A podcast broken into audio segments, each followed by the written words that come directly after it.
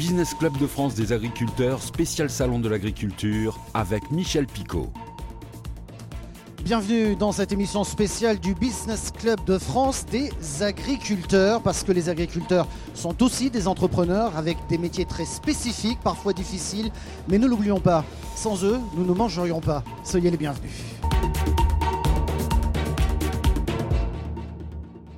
Et nous sommes effectivement ici au cœur du salon de l'agriculture avec euh, nos invités.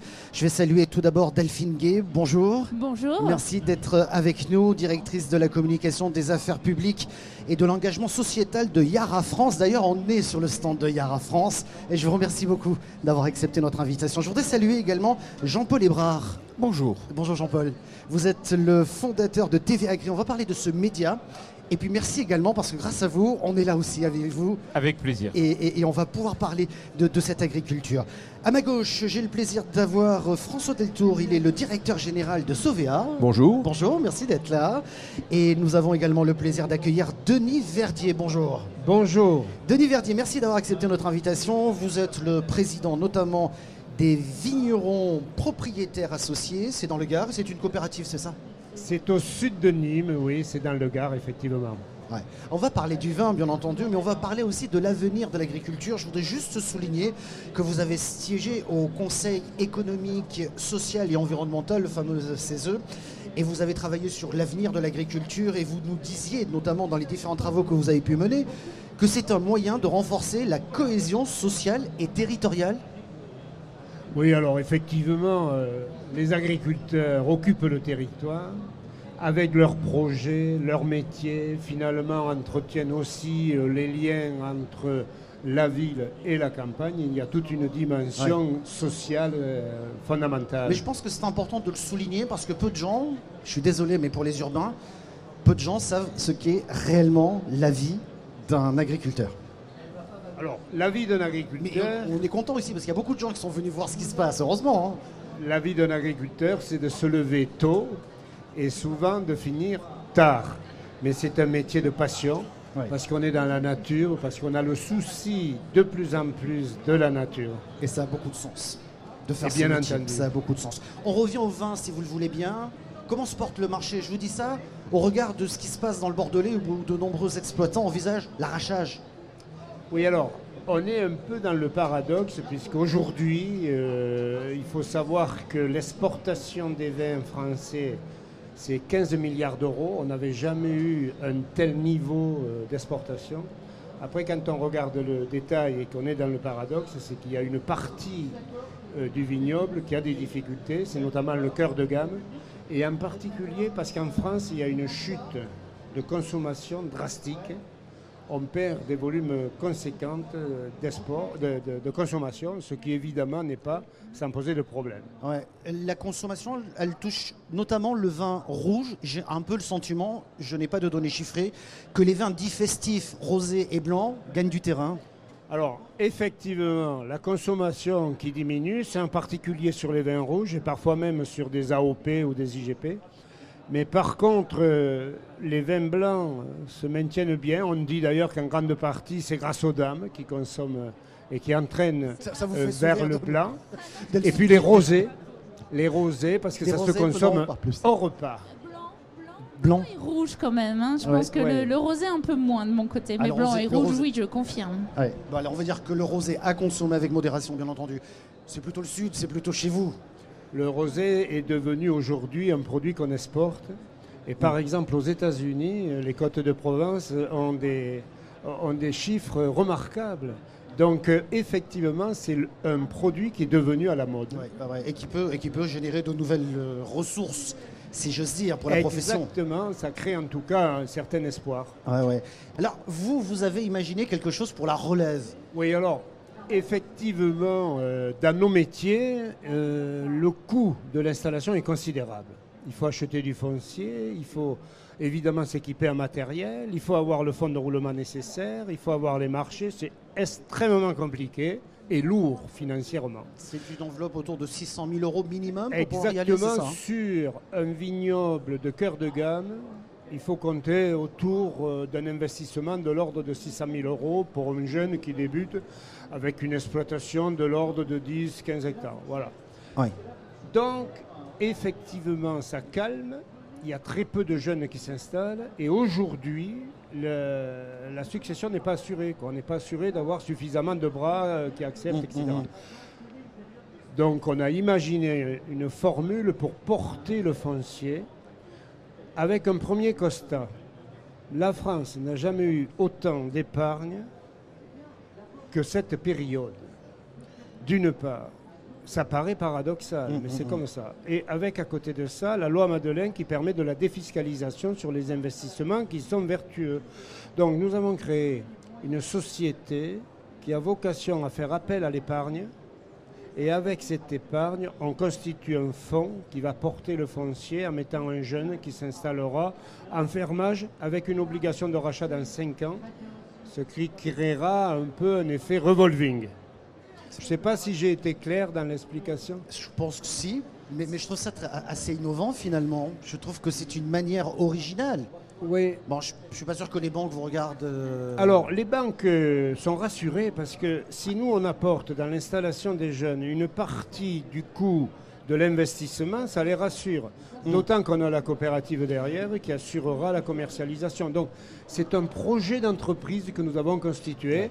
Et d'ailleurs, il s'appelle Vignoble associé et sur n'importe quel euh, moteur de recherche, vous pouvez le trouver.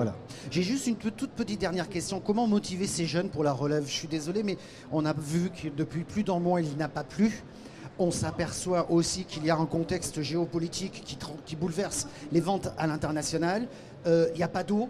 Quoique vous, dans le Gard, je crois que vous avez une solution avec le Rhône, pas très loin, mais il n'y a pas d'eau partout. Euh, on s'aperçoit que le Nord est en train de faire de la, de la vigne en ce moment, parce qu'il y a un changement climatique, c'est pas très motivant. Oui, alors, vous soulevez des questions très compliquées. Il, peut y avoir effectivement dans le nord du, vignoble. Alors attention, le changement climatique, c'est pas que le réchauffement. Hein. Il y a aussi le froid. C'est-à-dire que le risque du gel existera d'autant plus qu'on a à la fois très froid et très chaud dans les mêmes périodes euh, à, six mois après. Hein. Mmh, mmh. Après, la question de l'eau est terriblement difficile et c'est peut-être une occasion de dire. Euh, euh, que l'eau doit être partagée, mais sans passion. Il, faut poser le, sujet. On est dans un secteur où il va manquer d'eau, et donc il faut savoir comment l'utiliser. Alors que quand il pleut, cette eau, elle part vers où? Vers les mers ou océans, dont on dit que le risque, c'est qu'ils augmentent en hauteur. Donc euh, il y a peut-être une idée d'économiser l'eau en la stockant pour la redistribuer, l'eau de pluie, pour la redistribuer quand il, quand il fait chaud. Avec de grandes bassines, mais c'est notre débat. Oui, alors ça c'est un débat qui est difficile, mais je crois qu'il faut le dépassionner. Quoi. Je Il faut pense le prendre au plan local, euh, mmh. calmement. Je pense aussi. Euh, Delphine Gué, merci d'être là. On est chez vous, Yara France. que faites-vous chez Yara? Alors, Yara, tout d'abord, a pour mission de produire des solutions de nutrition des plantes et de santé des sols pour fournir euh, l'alimentation indispensable à tous nos, agriculteurs et à toutes nos agricultures. On peut dire le mot engrais Alors, en effet, en effet, nous fournissons des engrais, mais pas seulement. En fait, toute une palette de solutions qui permettent aujourd'hui d'avoir une alimentation de qualité, variée, diversifiée. Je vais vous donner un seul chiffre. Mm. Nous avons trois sites de production en France, deux spécialisés dans la fourniture d'engrais. Et à votre avis, ces deux sites de production d'engrais en France nourrissent l'équivalent de combien de personnes Combien d'habitants? Qu'une idée. 41 millions de, Français. Sur vos trois sites Sur mes deux sites. Enfin, vos deux sites. Ouais, spécialisés dans la production d'engrais. Donc voilà, simplement pour rappeler que les engrais permettent aujourd'hui de nourrir, ces engrais minéraux, ces engrais minéraux azotés, nourrissent 50% de la population mondiale. Vous avez parlé des trois usines, il y en a une à Montoire, c'est en Bretagne. Oui. Euh, à Ambès, à Bordeaux, voilà, tout à fait. Et, au Havre. Et au Havre, la troisième, qui là fournit aussi d'autres solutions pour la nutrition des animaux et également des solutions pour dépolluer, euh, notamment euh, nos voitures diesel avec la fameuse, euh, le, fameux produit urique Bravo, Jean-Paul. Ah oui, ah oui d'accord. je, voudrais juste rappeler que la maison mère est, norvégienne. Tout à fait. Et que le, groupe dans le monde, c'est 17 000 personnes dans 60 pays, 600 personnes en France. Hein, Exactement, sur nos trois sites. vous avez évoqué les engrais. Euh, Minéraux azotés du futur. Azotés, voilà. ouais. Je- je- juste petite parenthèse, avec le contexte actuel et la, gra- et la guerre en Ukraine, est-ce que ça pose un problème? Comment vous analysez cette situation? Parce qu'on sait que ce pays était un gros producteur d'engrais azotés, euh, d'azote surtout. Alors euh, oui, c'est vrai que la Russie euh, a des mines, notamment de, de potasse, comme la Biélorussie. Ils fournissent à eux deux 46% de, des besoins mondiaux. Donc c'est vrai que la, la guerre en Ukraine a réorganisé un peu les schémas de distribution classiques et, et c'est surtout les augmentations du prix du gaz qui a eu un impact considérable Mmh, sur mmh, nos productions vu que le gaz, le méthane est à la base de l'hydrogène dont nous avons besoin pour, euh, pour produire ces engrais minéraux. Oui, oui, oui. Dernière question, vous avez parlé de décarbonation. Ça veut dire quoi? Tout à Ça fait. fait partie des projets. Vous allez produire de manière décarbonée, c'est ça? Exactement. Alors nous produisons déjà, nous avons des sites qui ont des, des- des réductions d'émissions de gaz à effet de serre proches de 99-99,5% en France. Nous avons la fierté chez Yara d'avoir des sites extrêmement innovants high-tech. Et notre fierté cette année d'être présent au Salon de l'Agriculture, c'est justement d'expliquer que nous commercialisons en 2023 les premiers engrais euh, décarbonés. Donc ils vont être commercialisés dans une coopérative scandinave, Oui. mais nous allons rapidement les avoir sur le territoire euh, français. Des engrais qui seront peut-être transportés dans des big bags. Euh, François Deltour, je rappelle que vous êtes le directeur général de Sauvea. C'est une société pour valoriser ces gros sacs finalement qui transportent des engrais. Oui, c'est un big bag, c'est 2,5 kg qui pèse et qui arrive à soulever euh, 600 kg d'engrais. Euh, depuis euh, 15 ans, nous avons euh, mis en place d'une façon collective un système de collecte et de recyclage. Aujourd'hui, on récupère euh, plus de 93% des plastiques qui sont mis en sac et on, arrive à recycler 99% de ces volumes récupérés. Et vous en faites quoi? Ça, Et par ben exemple voilà, voilà un exemple de, de big bag recyclé. C'est une cagette Mm. de champignons Ouais. qui nous revient euh, de Pologne. Ouais. Là, c'est, ça a été recyclé en Pologne. Comme quoi, comme quoi. Euh, Jean-Paul et Ébrard, euh, on a parlé rapidement d'innovation, mais je pense qu'on va faire d'autres émissions du Business Club des agriculteurs, bien entendu. Qu'est-ce que vous avez vu Qu'est-ce que vous avez vous constaté finalement à travers les médias comme TV, TV Agri euh, de cette, On est en pleine évolution, révolution, mutation. Qu'est-ce qui se passe?